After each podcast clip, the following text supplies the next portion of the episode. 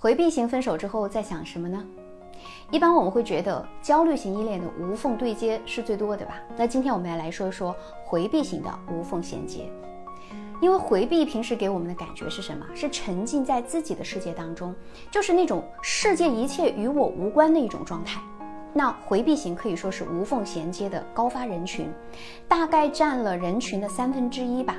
那如果说一个焦虑型的人，他无缝衔接是为了缓解内心的情绪，那么回避型无缝衔接最大的驱动力是规避那些无声的痛苦。我们会发现，回避型总是会有意无意的去忽视伴侣的情感需要，但是回避型又很贪心，他们不希望你戳破他的，然后呢又能够给到他满满的爱，所以他内心的痛苦是只能意会而不能言传。那假如你是一个安全型的话，那回避他会形成自己的依赖需求模式，但当他一个人独处的时候，就意味着他会有更多的想法和感受涌上来，就会让他无所适从。那么他的内心的情感需求不能很好的满足，痛苦的程度啊就会越来越深。那回避为了规避痛苦会怎么办？他会以最快的速度转移到另外一个人身上。那你问我回避会过得好吗？会和其他人相处的不错吗？会真正的爱对方吗？哎，这就要看你们是为了什么而分开的。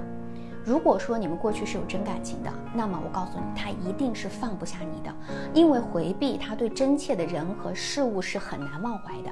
他们缺乏的是情感引导，因为没有经营爱的能力，所以说不是不爱，是不会爱。所以我建议你不要太过于焦虑了。他对于转移的对象，也只是他转移痛苦的工具罢了。那假如你正在经历与回避分手、消失的对方突然又出现了，我告诉你啊，只是说那种痛苦的感受涌现出来的那一刹那，给到关系的一点点反馈而已，可不要指望他们已经回来了，或者是后悔了。那这个时候，我们不要太积极的去回应回避型，因为试探只能说明他想看看你的反应，但不能说明他醒悟了。那对于那些装睡的人，我们就应该让他沉浸在自己的世界当中嘛，不然呢，我们就会在消耗与回避的拉扯当中啊，消耗自己的时间、情感、精力，还不如努力的去应对和感受自己当下的这种丧失感，把过去当做一个过程，一个成长自己的机会，做一个新的起点，重新收获新的一切。你经历过和回避分手吗？可以在评论区扣一。我是小资，关注我，影响千万女性，收获幸福。